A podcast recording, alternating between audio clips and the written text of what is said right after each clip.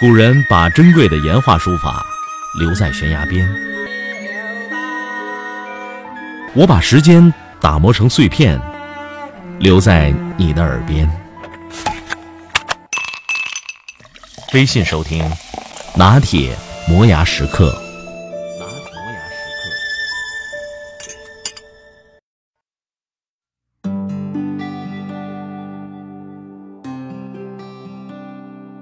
有什么是你小时候深信不疑，而长大以后越来越怀疑的事情？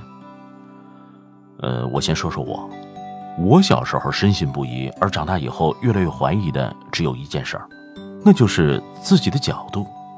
这是我内心真实的感受。小时候，我们只有自己的角度，只盼望有朝一日带着宏图伟愿去建功立业。可是左一顿打，右一顿揍，我们不断被世界修理，终于知道，单一的角度是不对的。后来我们成熟了一些，学会了兼顾。我有这个角度，别人有那个角度，开始换位反思自我。但还是免不了挨打，心态就难免失衡，开始愤世嫉俗，甚至怨天尤人，似乎世相人心都是我的对头。终于，我们被打麻木了，才明白，读懂世人的心，原只是为读懂自己的心。世界在不断变化，永远复杂，谁也不可能让所有人满意，挨打是必然的。于是，我们开始变得勇敢坦荡，对世界说：“你打就是了，我还是要做自己的事儿。”心中有这个念想，叫做慈悲。每一个人都是世界的基础单元，每一颗心都是我们可以抓住的依据。当我们一切的阅历和修养归于一颗心，我们就同时拥有了整个世界。慈带给你快乐。悲拔出你的痛苦，而慈悲的前提是爱，相知相爱，也许是义结金兰，也许是百年好合，但一旦升华为慈悲，便无所求。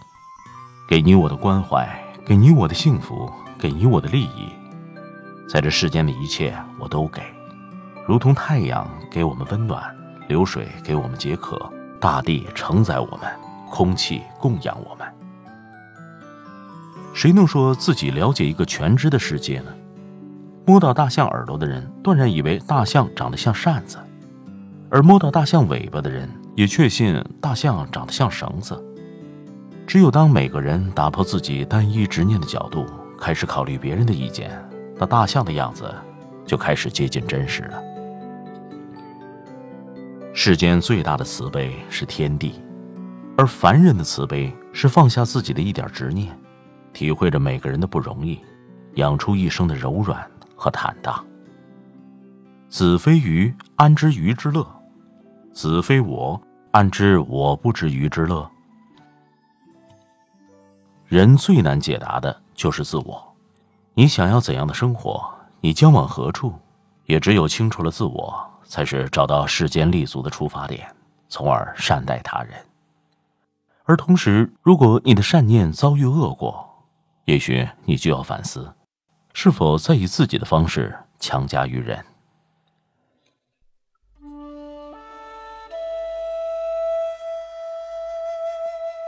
传说郑板桥少年的时候家贫，一年年关，他刚赊到家一只猪头，却被屠夫夺回，卖给了另外一位拿现钱的人。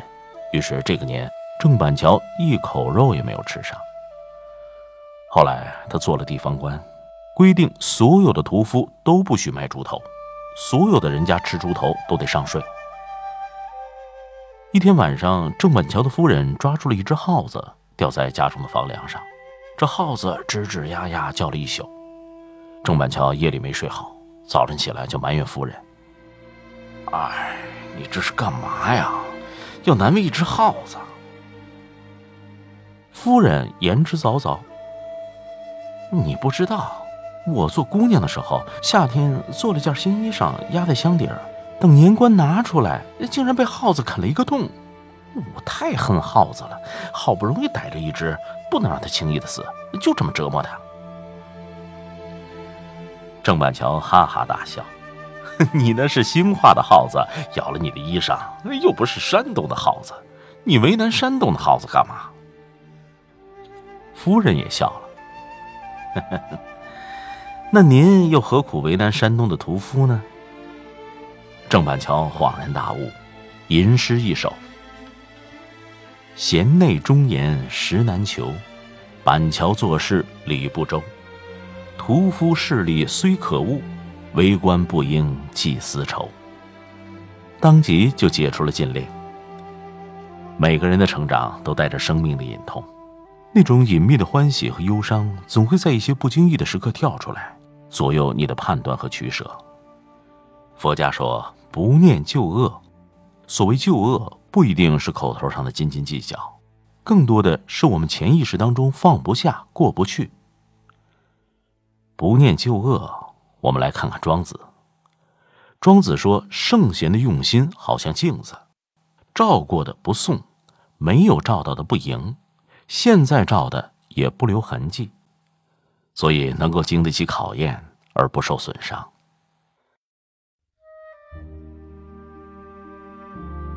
我们的心灵之境映照过多少岁月沧桑？青春的欢笑，亲密的呢喃，成功的狂喜，也有无名的烦恼，别离的忧伤，失意的落寂。我们能感受生活的光明美好，也能体察人性的阴暗丑陋。是否能不因狂喜而扭曲，也不因狂怒而蒙昧，始终清明浅亮，无所挂碍？所谓本来无一物。何处惹尘埃？不念旧恶，还应随缘真如。没有缘起的时候，不必刻意想；机缘不到，想也想不明白。事情来了，你自然会想，想完了也应该放下，不牵强，不刻意。人生的很多时刻，更多关头，不是孩提的练习题，冥思苦想，抓破头，执着较劲。未必能摆脱，不必追，不必等，心自由，没有什么事情是你一定要摆脱的。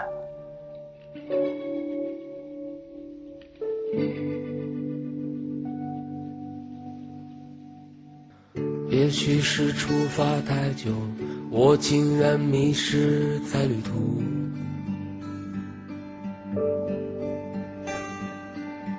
我最亲爱的朋友，你让我再一次醒来。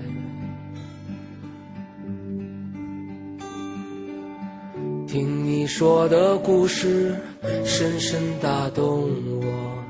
来自这个世界，来自我们真实的生活。故事里始终都有爱。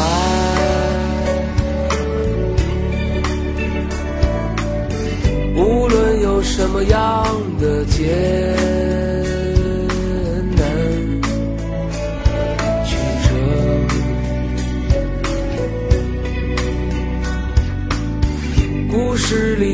都有爱，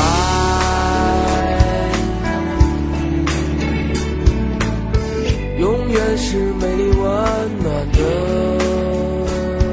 光明结局。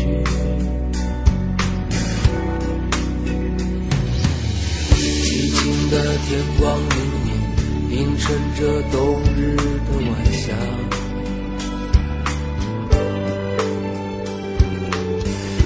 最亲爱的朋友，你给我春天的感觉。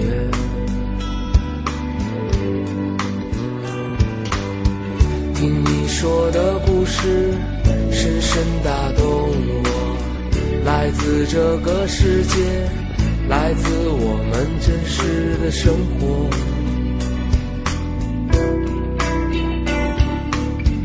故事里始终都有爱，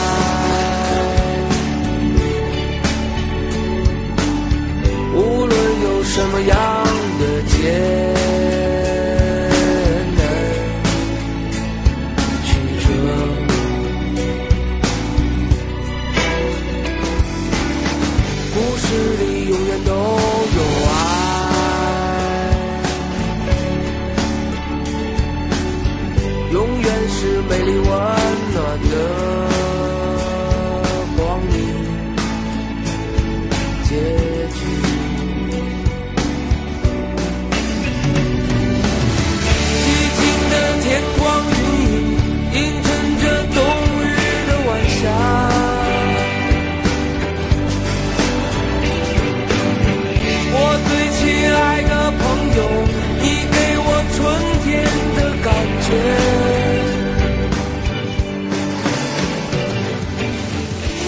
的音频节目每天在微信首发，美图加文字，这叫有声有色。